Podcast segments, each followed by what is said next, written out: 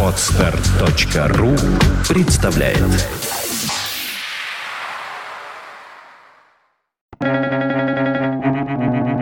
Свободное радио Компьюлента Я не могу честно и тайно молиться какому-нибудь милому божественному слюнтяю, чтобы он явился и убрал за мной все, что я тут натворил. При одной мысли об этом меня наизнанку выворачивает. Джером Селлинджер.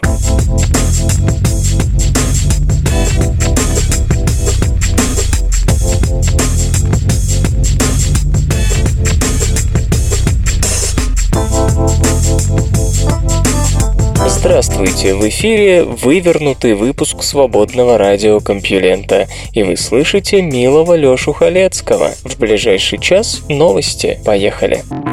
Наука и техника. Не пора ли развенчать миф о предменструальных настроениях?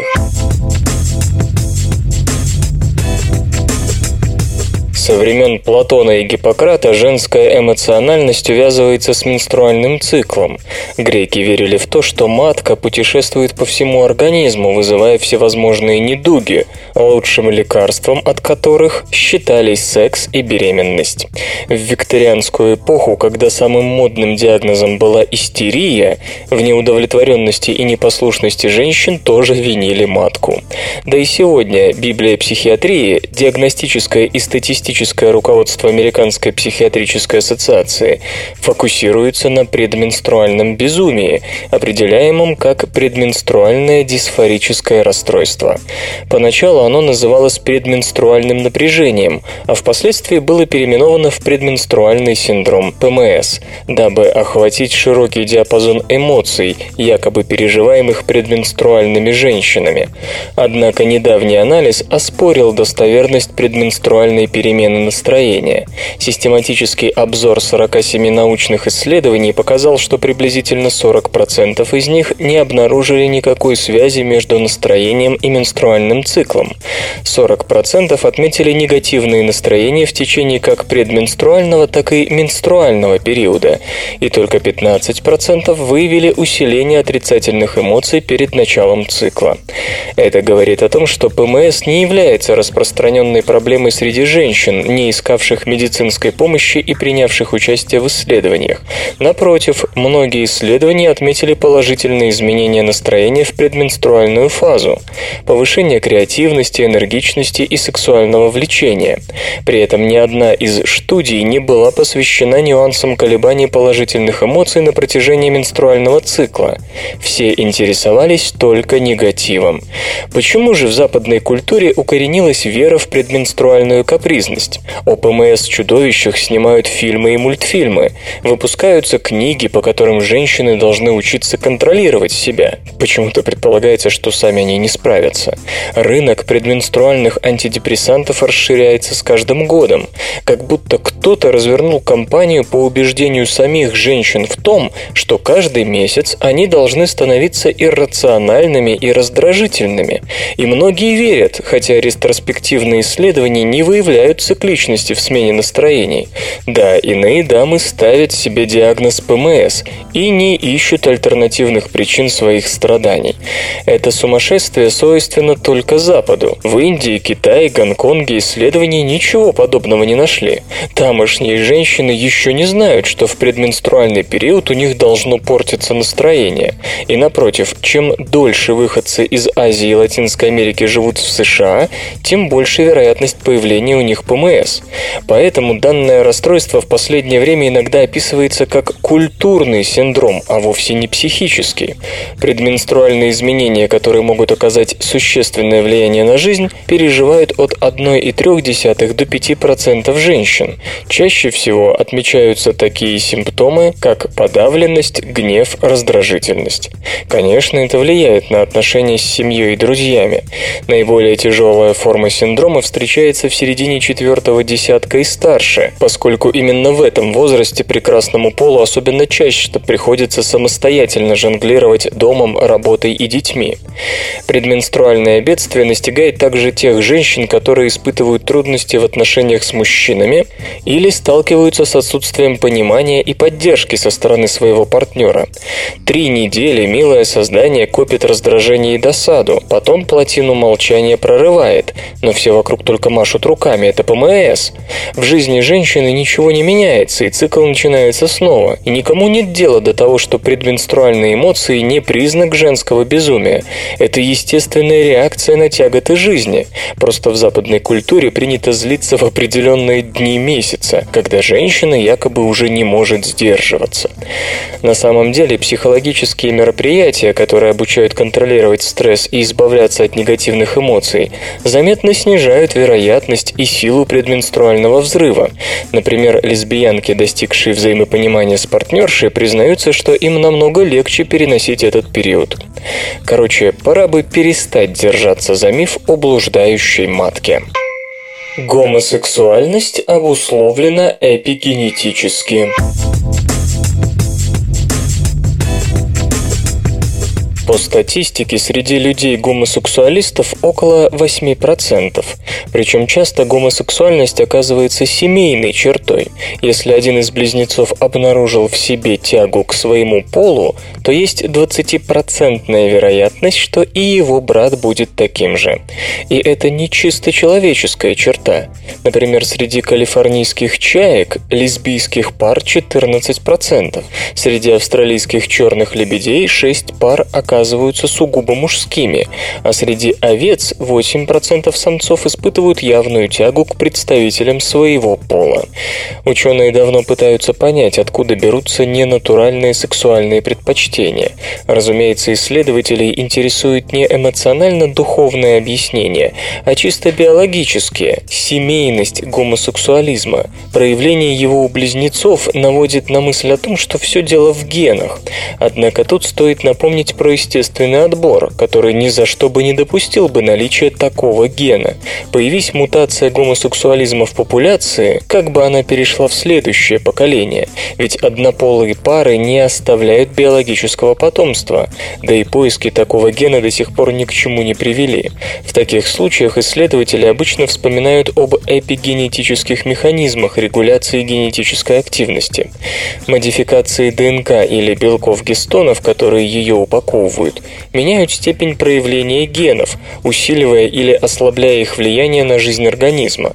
Ученые из Калифорнийского университета в Санта-Барбаре, Национального института математической биологии при университете штата Теннесси, оба США, и Упсельского университета, Швеция, предположили, что гомосексуальность формируется из-за эпигенетических перестроек, происходящих на ранних этапах развития плода, а именно тогда, когда при приходит время определиться с полом. Если ребенок получил Y-хромосому, которая отвечает за формирование семенников, то примерно к восьмой неделе беременности у плода начнется повышенная выработка тестостерона, который и произведет необходимые мужские изменения в организме. Однако не стоит думать, что без Y-хромосомы созревающий эмбрион остается совсем без тестостерона.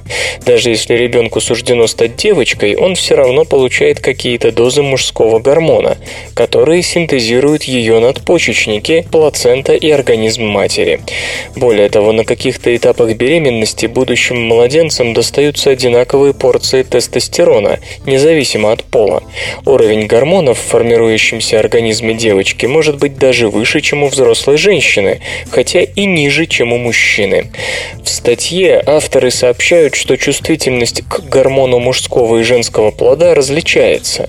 Чтобы защитить защититься от избытка тестостерона, у женского плода происходят соответствующие эпигенетические изменения, которые активируют гены, подавляющие действие мужского гормона.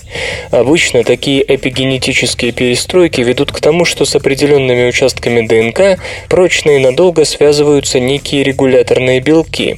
Эпигенетические изменения, в отличие от генетических, легко повернуть вспять, однако часто они оказываются настолько сильны, что могут перейти перейти в потомство. А потому можно представить такую ситуацию. Организм матери, когда еще сам был плодом, настолько сильно защищался от ненужного ему тестостерона, что сумел передать эту защиту сыновьям. На формирование половых признаков, на мужские анатомию и физиологию это не повлияет, но может внести корректировку в настройки нервных цепей в мозгу. То есть эпигенетические механизмы защиты, которые позволили матери правильно сформироваться, могут стать причиной того, что ее детям будут нравиться представители своего же пола. Похожее объяснение можно предложить и для объяснения лесбийских наклонностей, только в этом случае защита от тестостерона должна быть недостаточной. Такая теория объясняет существование гомосексуализма, не прибегая к помощи гена гомосексуализма. Однако выводы, сделанные учеными, основываются лишь на уже имеющихся данных, и прямых экспериментов для подтверждения этой теории пока не проводилось. Может быть и так, что эпигенетическое объяснение есть лишь часть правды. В конце концов, привлекательность людей друг для друга – это слишком сложный психологический феномен, чтобы иметь одно объяснение. Обнаружен первый настоящий объемный топологический изолятор.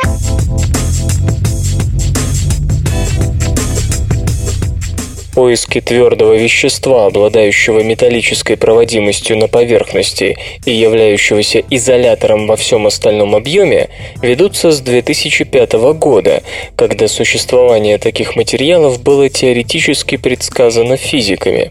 Считается, что такие материалы необходимы для создания энергоэффективной электроники, а также, по-видимому, пригодятся при построении совсем уж сказочных квантовых компьютеров будущего. Несмотря Несмотря на то, что первый пример тонкопленочного топологического изолятора, а именно так называются материалы с описанными выше свойствами, был получен в лаборатории Панкратова в 1986 году, создание объемных 3D-материалов такого типа оказалось удивительно трудной задачей. За эти годы было разработано несколько различных объемных образцов материалов по свойствам очень близких к искомым топологическим изоляторам, однако все они сохраняли ту или иную степень объемной проводимости. В любом случае, каждый из подобных примеров, включая тонкопленочные, требовал изощренных методов синтеза, основу которых составлял точно рассчитанный допинг. Все это ни в коем случае не добавляло оптимизма физикам и инженерам, ожидавшим интересного и потенциально очень важного материала со дня на день. Но шли годы.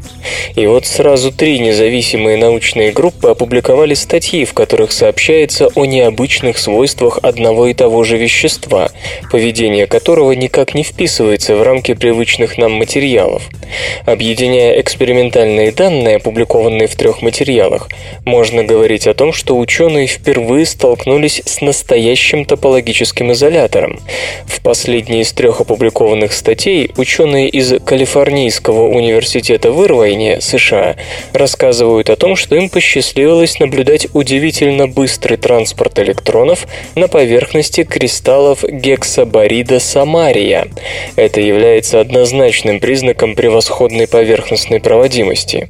Пятью днями раньше Свет увидела публикация их коллег из Университета Мэриленда, где сообщалось о том, что внутренний объем кристалла гексаборида самария является изолятором при температуре 30 кельвинов и ниже, а начало этой неожиданной эпопеи было положено обнаружены исследователями из Мичиганского университета в Энн-Арборе, также решившими измерить поверхностную и объемную проводимость гексаборида самария.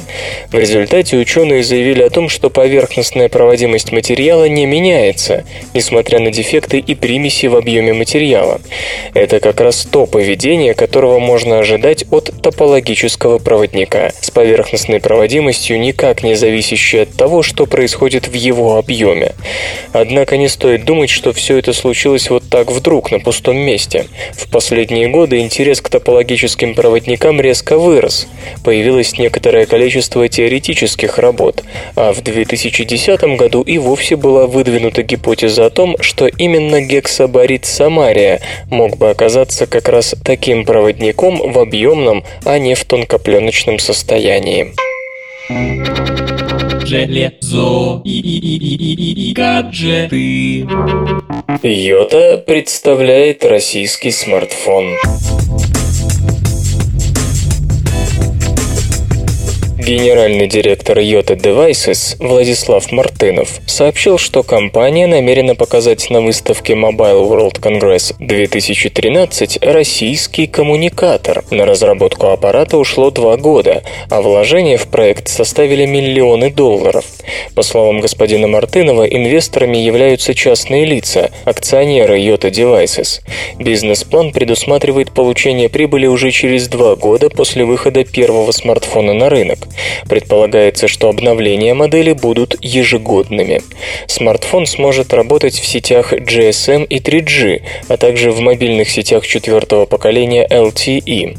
Он оснащен двухъядерным процессором Qualcomm с тактовой частотой 1,5 ГГц, 2 ГБ оперативной памяти, флеш-накопителем вместимостью 32 или 64 ГБ, модулями Wi-Fi, Bluetooth, NFC и 12-мегапиксельной камерой.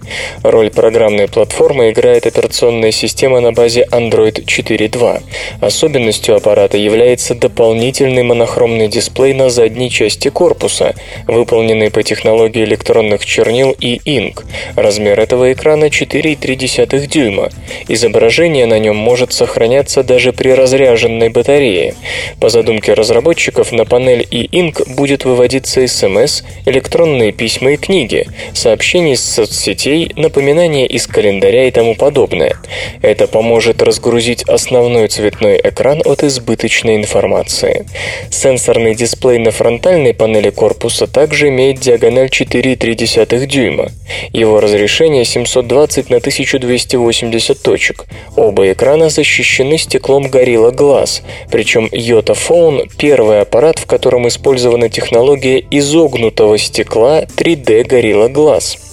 Размеры модели составляют 131 на 67 и на 7 или 10 мм. Вес 140 граммов.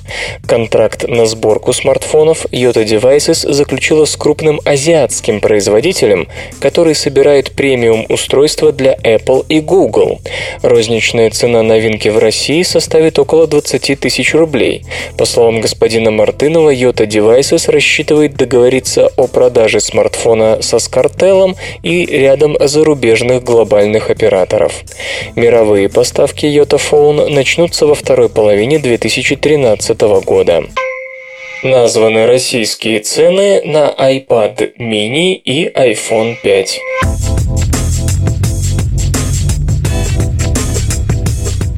Конце недели российские ритейлеры начинают официальные продажи портативных устройств Apple нового поколения. В пятницу 14 декабря появятся коммуникаторы iPhone 5. Сообщается, что младшая модификация с флеш-модулем вместимостью 16 гигабайт будет стоить 35 тысяч рублей. Модели с накопителем на 32 и 64 гигабайта обойдутся в 40 и 45 тысяч рублей соответственно. Покупатели смогут выбирать между версиями в корпусе белого и черного цвета. Напомню, что iPhone 5 располагает процессором A6, сенсорным дисплеем Retina с диагональю 4 дюйма, 640 на 1136 точек, адаптерами Wi-Fi и Bluetooth 4.0, преемником GPS GLONASS, модулем LTE и 8-мегапиксельной основной камерой iSight со светодиодной вспышкой. Кроме того, в пятницу стартуют российские продажи планшетов iPad mini. Цена компьютера с 16 гигабайтами интегрированной памяти составит 13 тысяч рублей, с 32 гигабайтами 17 тысяч. Старшая модель с 32 гигабайтным накопителем обойдется в 21 тысячу рублей. Поначалу в Россию будут поставляться модели iPad mini без поддержки 3G связи. Мини-планшет оснащен дисплеем на IPS-матрице с диагональю 7,9 дюйма и разрешением 1024 на 768 точек, двухъядерным процессором A5, фронтальной камерой FaceTime HD, основной камерой iSight с 5-мегапиксельной матрицей, модулями Wi-Fi и Bluetooth 4.0, трехосевым гироскопом, акселерометром, электронным компасом и коннектором Lightning. Эти забавные ученые Французский астроном Урбен Леверье предугадал существование планеты Нептун на основании своих расчетов и указал на небосводе место, где ее должны найти. Спустя несколько лет планета Нептун была действительно обнаружена в том месте, где и предсказал Леверье. Когда Леверье предложили посмотреть Нептун в телескоп, он отказался и заявил при этом «Меня это уже не интересует». Наука и техника. Шум электросетей впервые стал свидетелем в британском суде.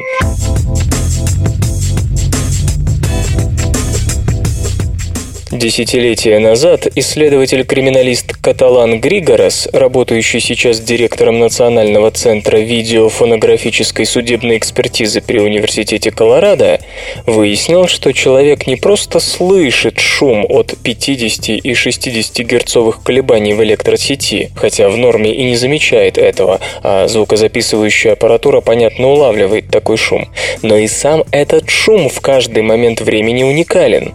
Дело в том, что под потребность в электричестве непредсказуема. Когда ваш сосед включает свой электрочайник, у вас не только чуть заметно мигает лампочка накаливания, шум из электросети, проникающий к вам через розетку, слегка меняется. Шумы в моменты, близкие к пику общих нагрузок, приобретают характер жужжания, причем это уникальные изменения, не совпадающие между собой. Как теперь удалось выявить судебным экспертам полиции Большого Лондона, если вы соберете базу данных с записями таких шумов и жужжаний, сделанными на протяжении 365 дней, то сможете обознать достоверность любой аудиозаписи, произведенной близко от бытовой электросети. Причем шумы каждую секунду каждого года уникальны и не совпадают, как не совпадает до мелочей картина эректор потребления любого дня и года. Перед нами что-то вроде водяного знака, выдающего время, когда была сделана запись, что, понятно, может служить доказательством доказательством в суде. Потенциальных применений у такой методики не счесть. Запись разговора с полицейскими, вламывающегося в ваше жилище без законных оснований, угрозы жизни и здоровью, признание любого преступника в совершенном им преступлении, которые ранее частенько отвергались судом из-за опасений в их звукомонтаже. Все это теперь можно сличить с картиной распределения шумов от электросети и доказать не просто час, но и минуту, когда было сделано сделана запись. Разумеется, также можно узнать, была ли она непрерывной или является продуктом монтажа. Такая техника известна как анализ частот электросети. В этом году новый метод впервые оказался востребован в британском суде, причем неожиданным образом. Лондонская полиция выследила банду, занимающуюся торговлей оружием, и в качестве доказательства выдвинула записи телефонных разговоров.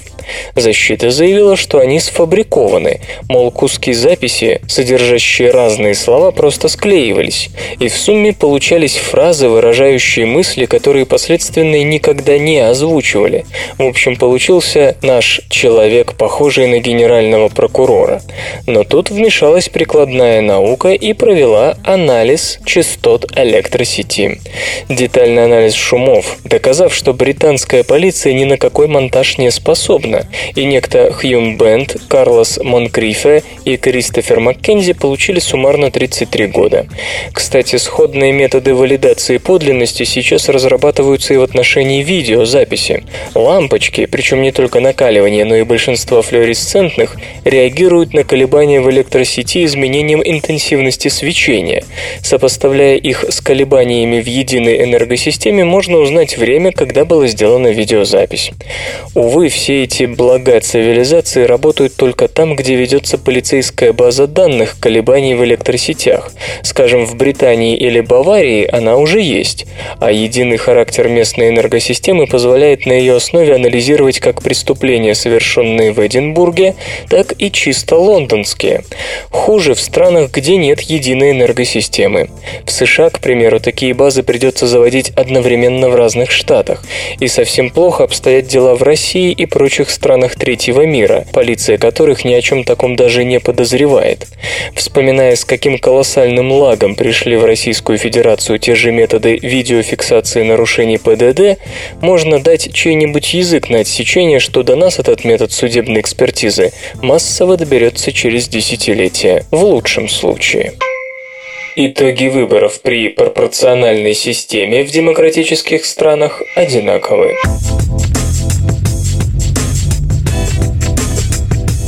Арнаб Чаттерджи и его коллеги из Университета Аалто, Финляндия, использовали данные по выборам в 15 странах, где с демократическим государственным устройством и соответствующей избирательной системой. Везде избиратель может голосовать более чем за одного кандидата из списков, в которых каждая партия на парламентских выборах может выставить более одного кандидата. В итоге ученые обнаружили, что нормализованное распределение голосов, поданных за кандидатов из той или иной партии, является одинаковым. Да-да, во всех этих государствах.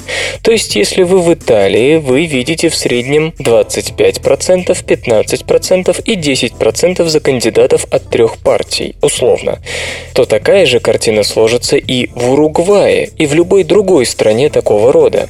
Причем всякий раз, когда возникали небольшие отклонения от этой нормы, они объяснялись исключительно разницей в правилах проведения выборов. Этот вывод особенно ярко проявляется на примере Эстонии, где наблюдавшиеся отклонения изменения распределения голосов от средних практически исчезли после приближения в 2002 году норм выборов к общемировым. Точность совпадения настолько высока, что господин Чаттерджи предлагает использовать методику для выявления нечестных выборов. Если распределение подачи голосов отклоняется от нормального, стоит говорить о подтасовке результатов. Исследователи подчеркивают, что их работа не отрицает роль личности. Да, при голосовании голосовании за отдельных ярких людей, однозначно выигрывающих на фоне иных кандидатов, отклонения возможны, но общестрановые результаты практически не отличаются по статистическим причинам. Отдельно отмечу, что авторы рассматривали только правильные демократии, воздержавшись от анализа стран с формально демократическими институтами, которые характеризуются глубокими ментальными различиями с типичными демократиями Запада. Орбитальные циклы Земли могут активизировать вулканы. Ритм климатических изменений, происходивших в последние миллионы лет истории Земли, определяется орбитальными циклами. В зависимости от количества солнечного света ледники то растут, то отступают.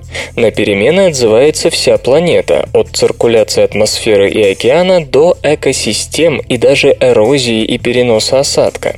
Новое исследование говорит о том, что это влияет и на вулканизм. Ученые и раньше замечали подобные корреляции в течение ограниченных ограниченных периодов времени и в региональных масштабах, а новая работа дает более широкую картину. Чтобы получить длинную летопись извержений вулканов, исследователи взялись за морские донные отложения со всего Тихоокеанского огненного кольца. В отличие от суши, там нет эрозии, уничтожающей слои пепла.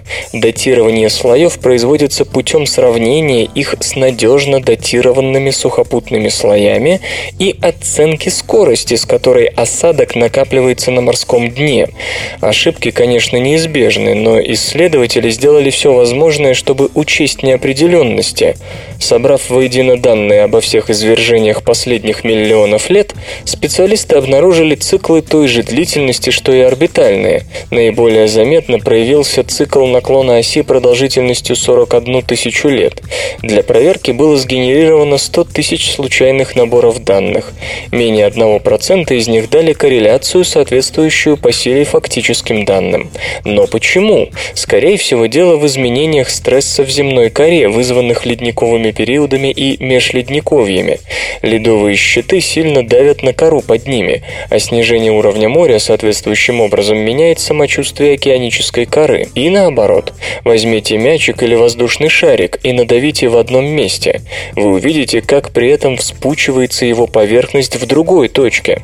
Поэтому при повышении уровня моря и росте давления на океаническую кору немного поднимается и континентальная кора, например, в вулканически активных областях Центральной и Южной Америки. Тем самым уменьшается верхнее давление в магматических камерах, и магме проще выбраться наружу. Чтобы проверить гипотезу, исследователи воспользовались простой компьютерной моделью напряженных состояний земной коры во время последнего оледенения в Центральной Америке. Корреляция извержений с рассчитанным стрессом оказалась очень красивой. В целом, пик вулканической деятельности на несколько тысяч лет отстает от изменений наклона оси и климата. Это нормально для земной коры, очень медленно реагирующей на меняющиеся условия на поверхности. По крайней мере, модели вели себя аналогичным образом. Естественно, исследование не является ни глобальным, ни абсолютно полным, но представляется вероятным, что ученые получили реальную картину. Интернет и связь. Названы самые дорогие доменные имена 2012 года.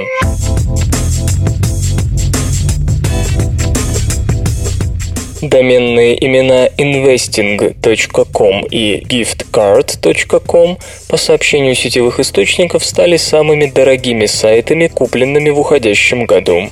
Investing.com приобретен за 2 миллиона 450 тысяч долларов. Покупателем стал информационно-аналитический ресурс ForexPros.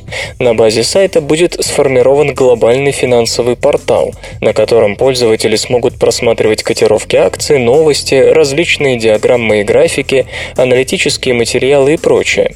Investing.com, как ожидается, пригодится начинающим и полупрофессиональным трейдерам. Покупателям сайта giftcard.com, специализирующегося на подарочных кредитных картах, стала компания Card Lab. Цена вопроса 4 миллиона долларов. Таким образом, investing.com вошел в тридцатку самых дорогих доменных имен в истории интернета, а giftcard.com в двадцатку. Лидером в рейтинге остается Insure.com, проданный в 2009 за 16 миллионов долларов. На втором месте Sex.com, 14 миллионов 2010 год. И на третьем Fund.com, 9 миллионов 999 тысяч фунтов стерлингов 2008. А, пожалуй, еще стоит отметить, что на четвертом месте Porn.com, 9,5 миллионов 2007. Принят стандарт анализа трафика в интернете.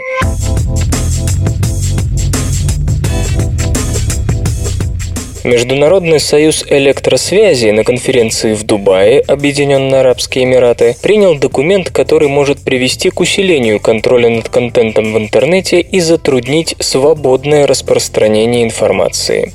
Речь идет об утверждении стандарта технологии D-Packet Inspection DPI, предназначенной для глубокого анализа пакетов данных в компьютерных сетях.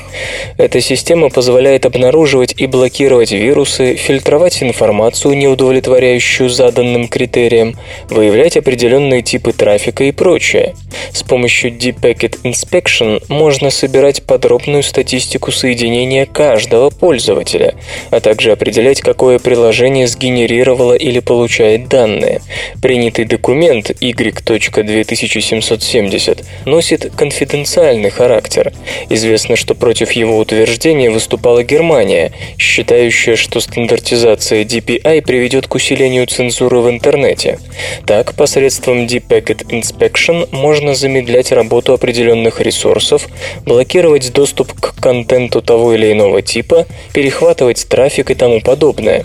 Отмечается, что значительную часть документа Y2770 занимает описание возможностей DPI по мониторингу и выявлению пиратского контента. Предполагается, что посредством DPI операторы смогут обнаружить обнаруживать файлообменный трафик, а также отслеживать пользователей peer-to-peer сетей. Кроме того, средства DPI позволят блокировать трафик мессенджеров. Эксперты отмечают, что документ оставляет открытым ряд важных вопросов. Так, в нем нет ни слова о защите частной информации пользователей. Кроме того, в такого рода документах должно быть прописано условие сетевой нейтральности, согласно которой операторы не имеют права отдавать предпочтение разным видам трафика. Так или иначе, средства DPI в том или ином виде уже используются российскими и зарубежными операторами связи. Музычный перапынок. Right here and now, ladies and gentlemen.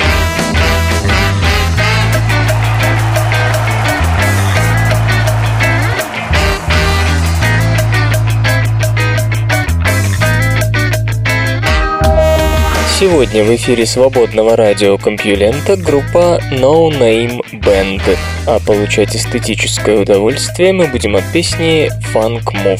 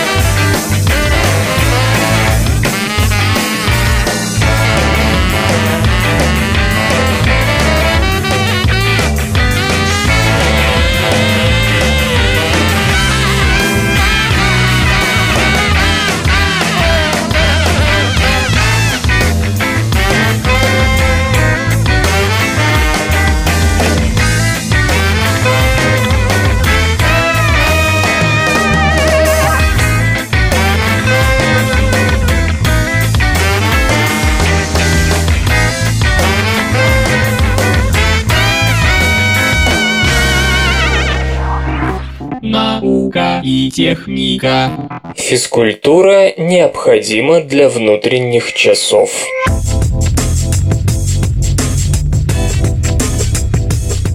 Сердце, печень, мозг – все контролируется эндогенным циркадным ритмом, напоминает Кристофер Колуэлл из Калифорнийского университета в Лос-Анджелесе. Но стрелки внутренних часов можно перевести с помощью физических упражнений, по крайней мере у мышей. Кстати, заниматься полезнее всего среди дня.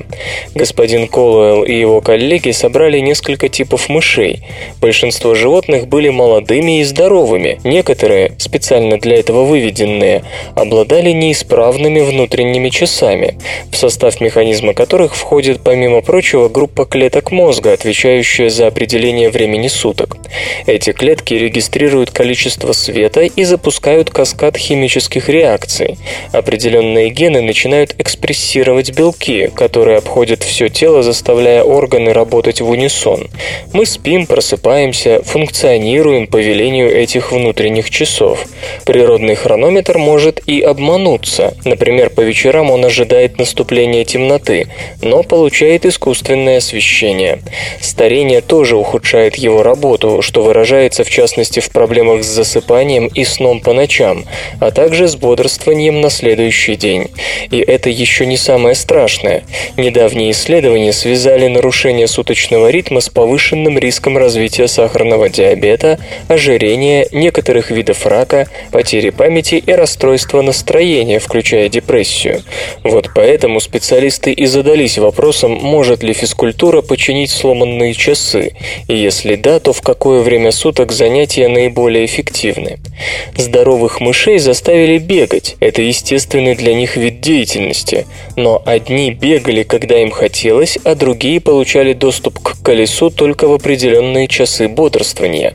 Мыши более активны в ночное время вскоре по пробуждении или во второй половине своего дня. После нескольких недель физкульт-грызуны, вне зависимости от того, когда они бегали, производили больше белков, отвечающих за внутренние часы, чем те, что вели сидячий образ жизни. Но разница была незначительной, поскольку все мыши были здоровыми и начинали с правильного циркадного ритма. Тогда ученые обратились к мышам с нарушенной выработкой этих белков. У них сигналы внутренних часов редко добирались из мозга до остальных частей тела, но после нескольких недель пробежек этот механизм стал функционировать намного лучше. Теперь белки достигали сердца и печени значительно чаще. Лучший эффект замечен у грызунов, занимавшихся днем по их времени. Господин Колуэлл признается, что это большой сюрприз, так как самой полезной принято считать утреннюю зарядку. Почему получен такой результат и что все это значит для человека, не совсем ясно.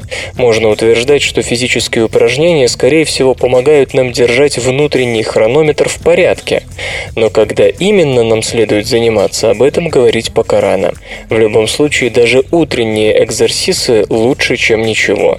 Между тем, нетрудно предположить, что поздно вечером лучше воздержаться от упражнений. Здоровые мыши, бегавшие в 11 часов вечера в пересчете на наше время, продемонстрировали серьезный сбой циркадного ритма, например, плохо спали. Распространяя семена, растения ускоряют дождевые капли.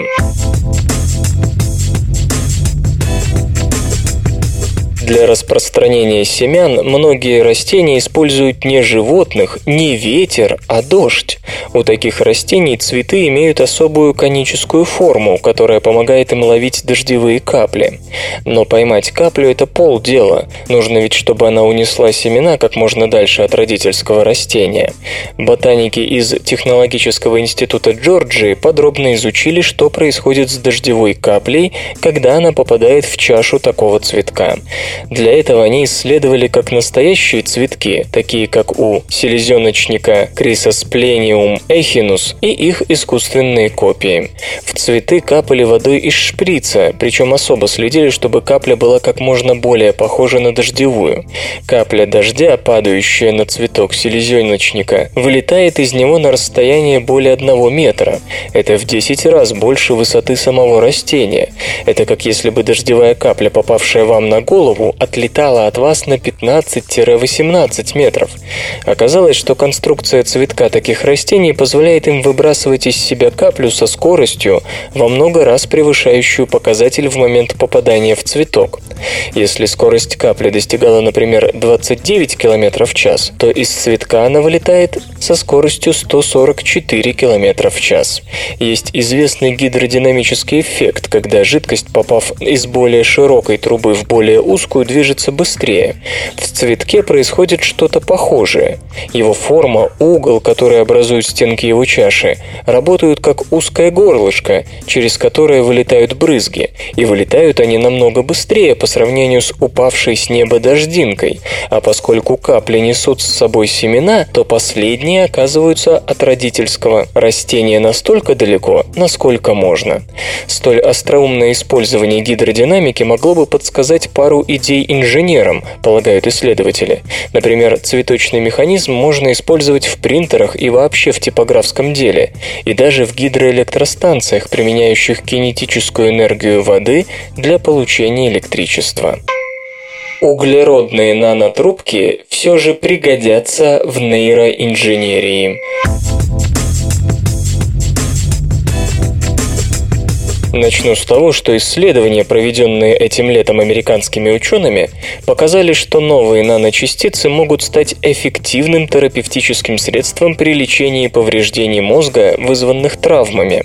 И вот теперь специалисты из Университета Дюка, США, сообщают, что ультрачистые углеродные нанотрубки способны регулировать избыточные уровни хлоридов в нервных клетках. Публикация в журнале Small целиком посвящена влиянию, оказываемому оказываемому нанотрубками на нейроны. Углеродные нанотрубки всегда вызывали живой интерес у ученых, занимающихся функционированием нервной системы, чему виной уникальные электрические и механические свойства этого углеродного материала. Самые большие надежды возлагались нейроинженерами на то, что эти редкие качества будут полезны для создания устройств, способных образовывать интерфейс с нервной тканью. Однако все предыдущие эксперименты, проводимые производимые с нейронами и углеродными нанотрубками, дали, мягко говоря, неоднозначные результаты, как полагают в основном благодаря примесям, содержащимся в углеродном материале. Правильность этого предположения удалось подтвердить сотрудникам университета Дюка, которые синтезировали и протестировали ультрачистые многостенные углеродные нанотрубки Few-Walled Carbon Nanotubes. Как оказалось, в этом случае нанотрубки не только не вредят нервным клеткам, а скорее проявляют о них нежнейшую заботу. Так, по словам руководителя исследования профессора Цзэ Лю, нанотрубки значительно ускоряют рост нейронных клеток. И этот ускоренный рост приводит к скорейшему установлению контроля над уровнем хлорид ионов в нервных клетках, избыточные концентрации которого могут вызывать нарушения в нормальном функционировании нейронов. Эпилепсия, хронические боли, а также травматические повреждения мозга – все эти недуги связаны с повреждением нейронных сетей избыточным содержанием хлоридов. Человеческое тело регулирует уровни хлоридов в клетках центральной нервной системы, продуцируя белок KCC2. При взрослении концентрация белка KCC2 в нервных клетках растет вместе с их способностью самостоятельно регулировать уровни хлоридов. Эксперименты показали, что углеродные нанотрубки заставляют нейроны взрослеть намного быстрее, что приводит к быстрому падению в них содержания хлоридов. Железо и гаджеты. Intel представила процессоры Atom Centerton для микросерверов.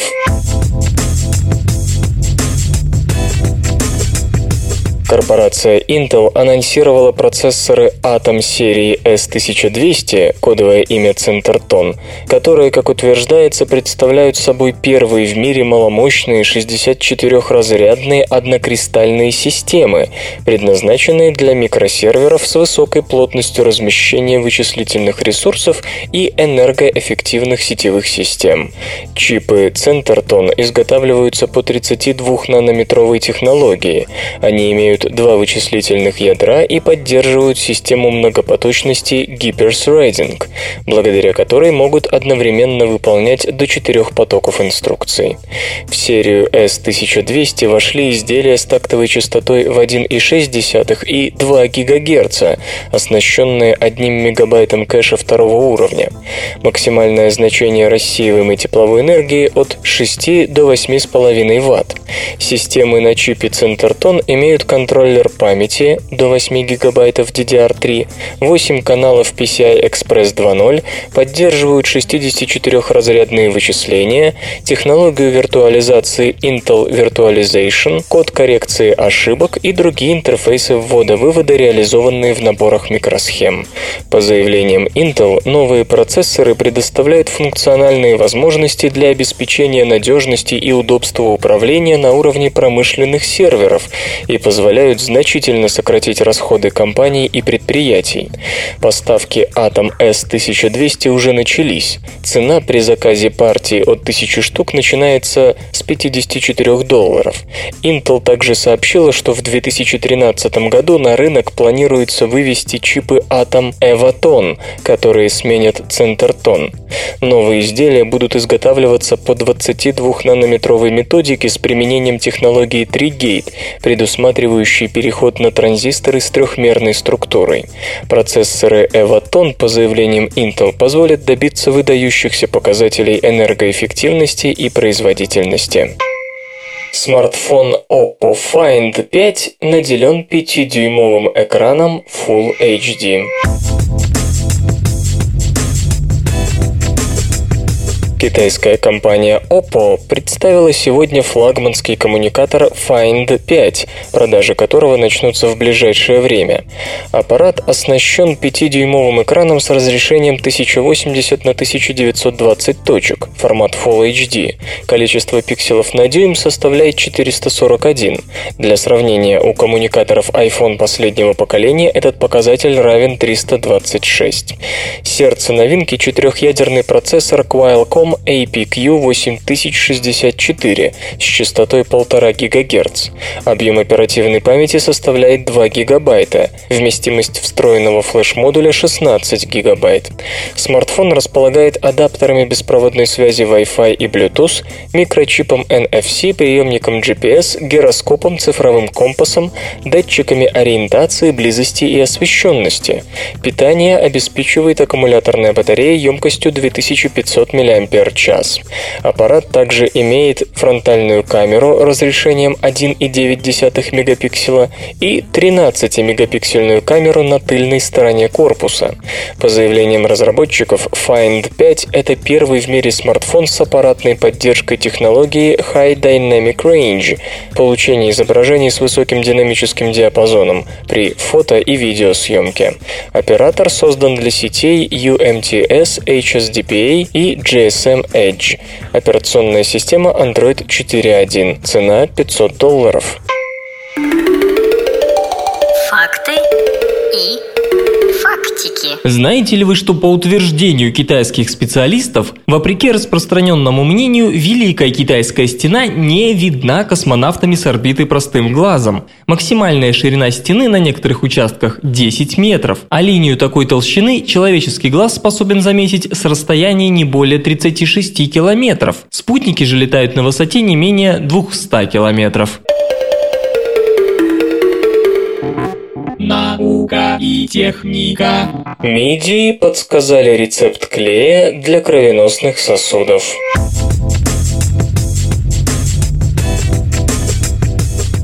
В Университете Британской Колумбии, Канада, создан гель, основанный на способности мидии прицепляться к камням, причалам и корпусам судов. Гель способен покрывать стенки кровеносных сосудов и оставаться в неизменном виде, образуя спасающий человеческую жизнь защитный барьер. Новый биоадгезионный гель во многом подобен секрету мидий, который позволяет этим двустворчатым моллюскам сопротивляться потоку бурной воды. Продукт продукт, разработанный канадцами, способен противостоять потоку крови в артериях и венах. Его подробное описание можно найти в статье, опубликованной в журнале Proceedings of the National Academy of Science. Биоадгезионный гель укрепляет ослабленные стенки сосудов, находящиеся под угрозой скорого разрыва. Его действие во многом подобно тому, как строительный герметик заполняет дырки в стенах. Кроме того, образуя стабильный барьер между кровью и стенками сосудов, биоадгезионный материал препятствует возникновению воспаления, которое обычно начинается после установки сосудорасширяющих стентов, пористых трубочек, вводимых в протоки для предотвращения их сужения или закупорки. Подобное воспаление зачастую приводит к резкому сужению сосудов, превращая введение стентов в абсолютно бессмысленное занятие. Однако наибольший потенциал биоадгезионного геля проявляется в предотвращении разрушения отложений на стенках кровеносных сосудов, состоящих в основном из холестерина и извести. В случае отрыва образовавшийся фрагмент, именуемый тромбом, с легкостью может блокировать кровоток в сердце и вызвать сердечный приступ, или перекрыть нормальное кровоснабжение головного мозга, вызвав инсульт. Опыты на животных, страдающих атеросклерозом сосудов, ясно показали, что комбинация нового геля и противовоспалительных стероидов позволяет добиться гораздо большей стабильности отложений на стенках сосудов, чем у животных контрольной группы. Осязательные нейроны чувствуют вибрации подобно слуховым рецепторам.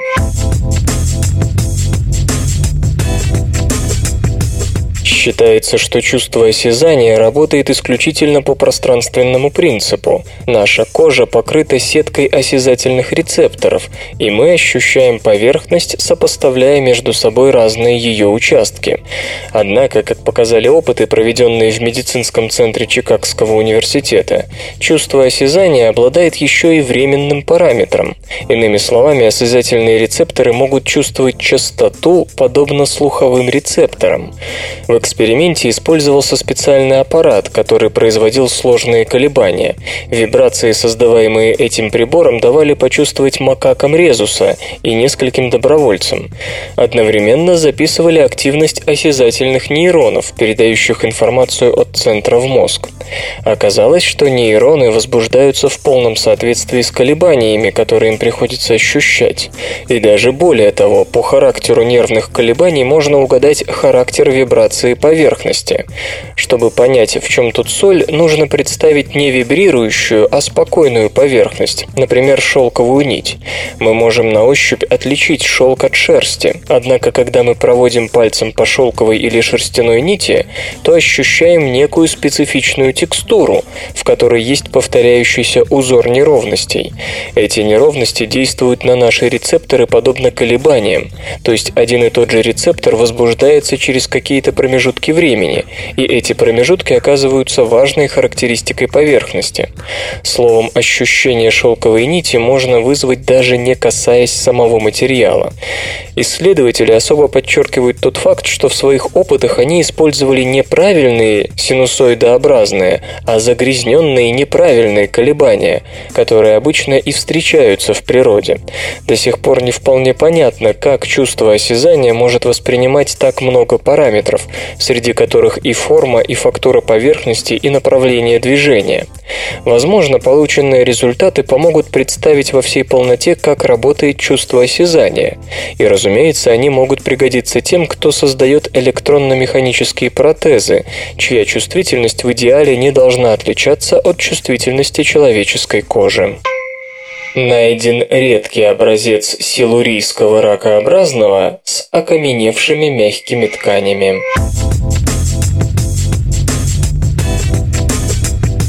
Международная группа исследователей сделала невероятно редкое открытие нового для науки вида, родственного крабам, омарам и креветкам. Животное длиной около 10 мм исключительно хорошо сохранилось. До наших дней дошел не только панцирь, но и мягкие ткани, тело, конечности, глаза, жабры и пищеварительная система. Крошечное членистоногое найдено в породе возрастом 425 миллионов лет в Херрифордшире, Великобритания, в системе разломов Уэлш-Бордерленд. Животное относится к силурийскому периоду, когда на юге Великобритании плескалось море у берегов небольшого континента, расположенного в субтропических широтах. Два образца ракушковых ракообразных, принадлежащих новому виду Паулины авибелла, были погребены вулканическим пеплом. Род назван в честь Паулины Сивитер, покойной жены Дэвида Сивитера из Лестерского университета, ведущего автора исследования. А авибелла означает «красивая птица», потому что специалисты увидели сходство раковины с птичьим крылом. Ракушковые – наиболее широко распространенные окаменевшие членистоногие. Они встречаются повсеместно в виде двустворчатых раковин в породах последних 490 миллионов лет, а их потомки живут в большинстве современных водных сред, поясняет господин Сиветер. Находка имеет большое значение, потому что сохранились мягкие ткани. Ее отнесение к определенной группе основано на биологии, а не на форме раковины, поэтому следует быть осторожным при классификации ископаемых ракушковых исключительно по характеристикам панциря. Окаменелость реконструировали виртуально посредством технологии, подразумевающей снятие микроскопических слоев с образца с фотографированием каждого из них. 10 мм – это не так уж много, однако разрешение оборудования составляет 20 микрометров, что позволило получить 500 слоев, которые собрали на компьютере в трехмерное изображение. Тем самым экземпляр можно рассмотреть и снаружи, и изнутри. Интернет и связь. Мобильный интернет в России все популярнее. Компания Jason Partners оценила размер российской аудитории пользователей мобильного интернета в уходящем году. Проникновение мобильного веб-доступа выросло по сравнению с 2011 приблизительно на треть, до 46%.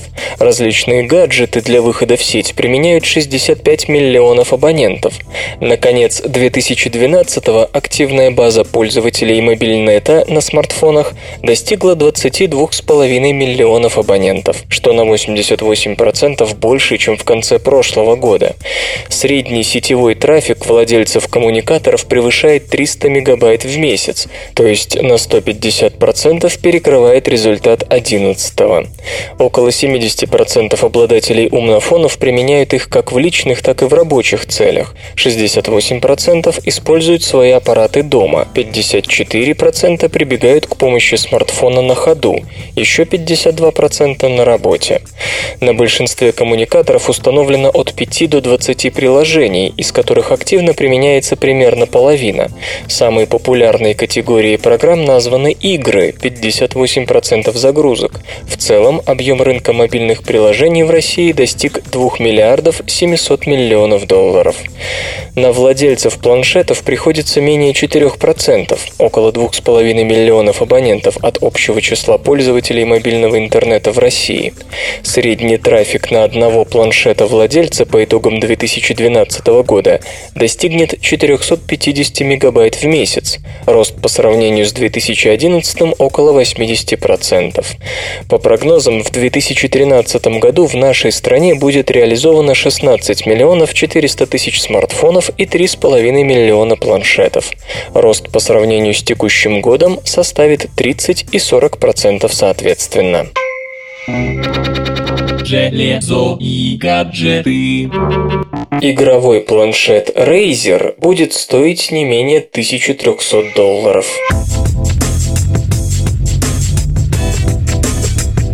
Компания Razer рассказала о том, каким потребители хотят видеть игровой планшет, создающийся по проекту Fiona.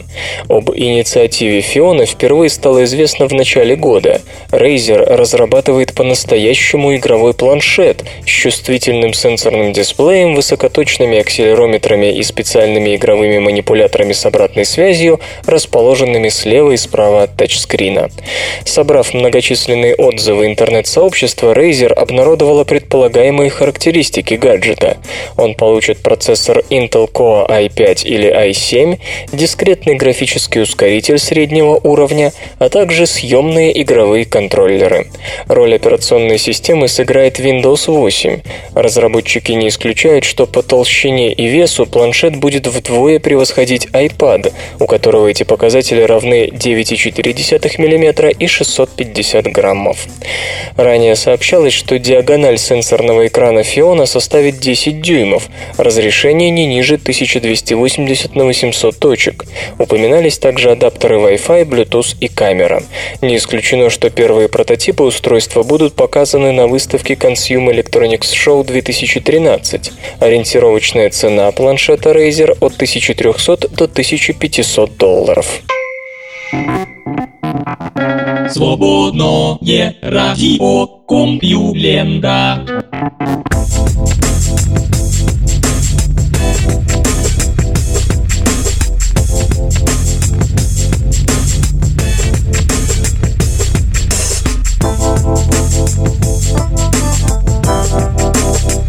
Вывернутый выпуск СРК подошел к концу. Загляните на сайт компьюлента.ру, там новостей еще больше, ну а меня, Лешу Халецкого, вы обязательно услышите завтра.